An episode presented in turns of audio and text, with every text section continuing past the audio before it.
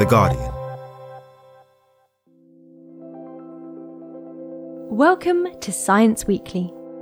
If you've been tuning into the podcast over the last couple of months, you'll know we've been delving into the science behind the COVID 19 outbreak. If you haven't heard those episodes, I really recommend going back to listen. But whilst we're exploring some of the most pressing questions surrounding the virus, we don't want to miss out on all the other incredible science that's happening. And from your emails, it seems you don't either. It's been great to hear you've enjoyed a bit of scientific escapism as much as we have. This week, we're looking at moody teenagers, but not the human ones. I'm Nicola Davis, and this is Science Weekly. Puppies go through what we call a sensitive period, um, and this is quite early on in their life. And that sensitive period has an impact on the whole of the rest of their life. That's Lucy Asher, Senior Lecturer in the School of Natural and Environmental Sciences at Newcastle University. Lucy studies behaviour patterns primarily in chickens and humans' best friends, dogs. Lucy, you've been studying the behaviour of adolescent would be guide dogs, which sounds like one of the most fun uh, research topics you could possibly choose. Just tell me, what do we mean by adolescent dogs? What kind of age are we talking about here? In the breeds we studied, we believe adolescence starts around six months of age. So we start to see changes in behaviour around that time, and it seems to start to improve around 12 months of age. Now, as you said, this is studying guide dogs, so we're looking at Labrador retrievers, at golden retrievers, German Shepherd dogs, and crosses of those. So it could be different in different breeds of dog. And what do we mean by adolescence in dogs? So is, is adolescence sort of something that happens to all animals? Adolescence is something that we know to happen in all mammals, at least. And it is this period of time where we change from a juvenile to an adult. So we know that the brain actually remodels itself. So there are physical changes in the brain that happen between being a juvenile and being an adult. Um, we know that there's lots of changes in terms of reproduction and the hormonal changes that go with that. So we know there are these uh, physical changes. Why did you want to start looking at behaviour? What we knew is that a lot of dog trainers had previously reported this change in behaviour around the age of adolescence, but we didn't have any proper evidence to support it. And working with guide dogs, a lot of their focus is how can we better understand behaviour in order to provide better for dogs that can train the blind or partially sighted guide dog owners. So they need to understand behaviour from a very practical point of view and this was an under researched time of life. There's very little done on the adolescent phase across lots of different species, but almost nothing had been done in dogs. So, how do you go about looking at this? So, we were trying to understand specifically if there was um, adolescent phase behaviour. So, this is changes in behaviour that occur around adolescence. And in people, we knew that there was this low level conflict behaviour that happens between parents and their teenage or adolescent children. So we looked for something analogous to this kind of conflict like behaviour, which is generally ignoring your parents, those kinds of uh, behaviours. So we started with looking at dogs to their responses to training. One of the commands that we were particularly interested in was the sit command, and that's because it's the first command that you're training a dog. So, when we were able to study before adolescence, we were able to see that there's a before, during, and after effect of adolescence on this command because you can see it so early on. Okay, sit. Sit. Good girl. So we were able to study that command, and then we were able to look more generally at responses to training. And we do this using questionnaires. Now, these aren't just any old questionnaires, these are questionnaires that we have very carefully validated over a number of years against observations of behaviour. So we know they're measuring what we think they're measuring, um, and we're able to use those to reach a bigger population of dogs. And so with the with the dogs that are sitting, hopefully, if they're well behaved in front of you, what did you find? So we found that dogs' obedience was reduced around the time of, of adolescence or puberty.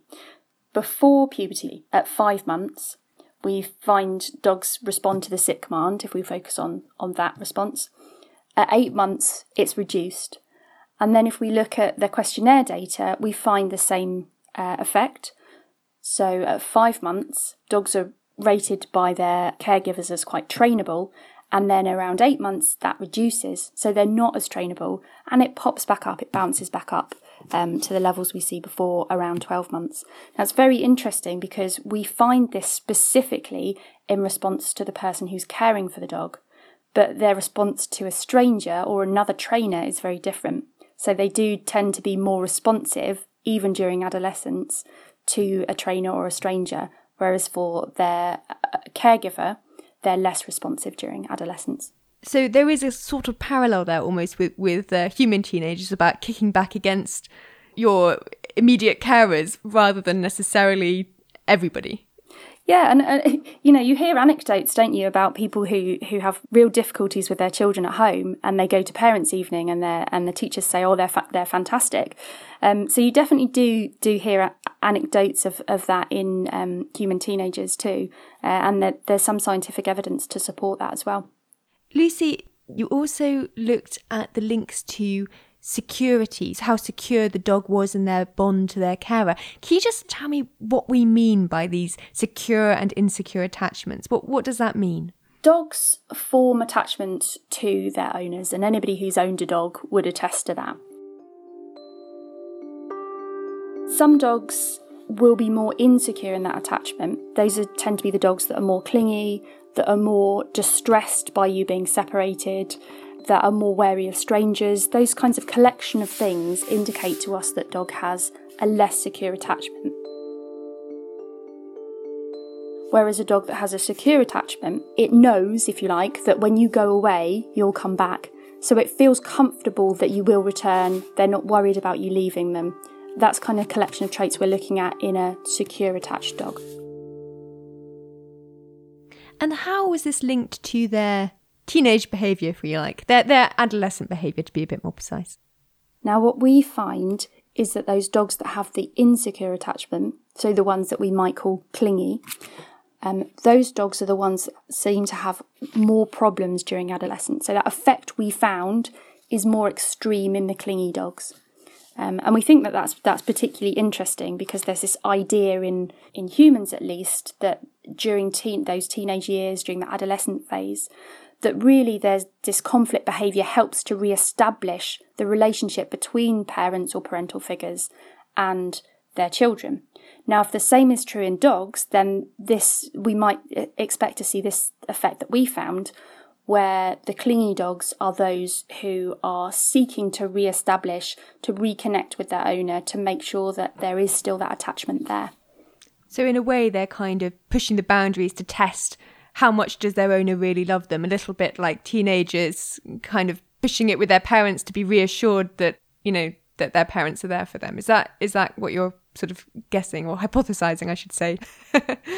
That is our hypothesis. I mean, obviously, that a lot of the studies that we do, um, we're we're basing on correlation, so we we don't necessarily know cause and effect, but it's definitely the finding from the human science that we see the same effect in the dogs, and we have no reason to suggest that the reasons might be different in humans and dogs. In animal behaviour, we spend a long time worrying about what we call anthropomorphism. So, this idea that we take human traits and human feelings and emotions and we put those, impose those on animals. So, we spend a long time worrying about those things. And what we do is we try and use evidence to understand where those parallels exist and don't exist, so the limitations of them.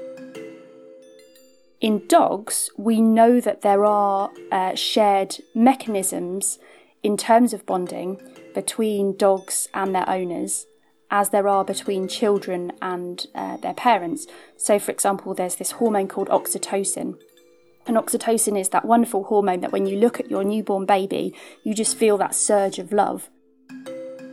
Now, in dogs, when you stroke your dog, you get that surge of oxytocin. So they are using those kind of similar mechanisms for bonding. So we're able to use science to to empirically test where those parallels are and where the limitations of those parallels are, where they stop.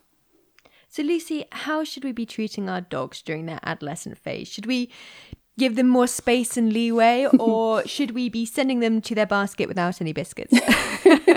how, how do we, how do we, uh, you know, try to help our dogs through their turbulent adolescent phase? Yeah. Well, so what we know generally about dog training is that rewards are much more effective than punishment. And what I would say is that if we can keep using rewards, rewarding the good behaviour, continuing to be consistent and patient, and recognise that it is just a passing phase, that perhaps it's it's an easier way to get through it. You know, it's it's going to be that kind of phase of we're going to have to get through. We're going to have to grin and bear our teeth while there's this difficult phase. I would urge people not to punish their dog because that tends to be not effective anyway and can have negative consequences. It can lead to development of other negative behaviour. So generally, we say be consistent, be patient, and know that it's just a passing phase. Stay. Good girl. Good girl. Wait. Be free.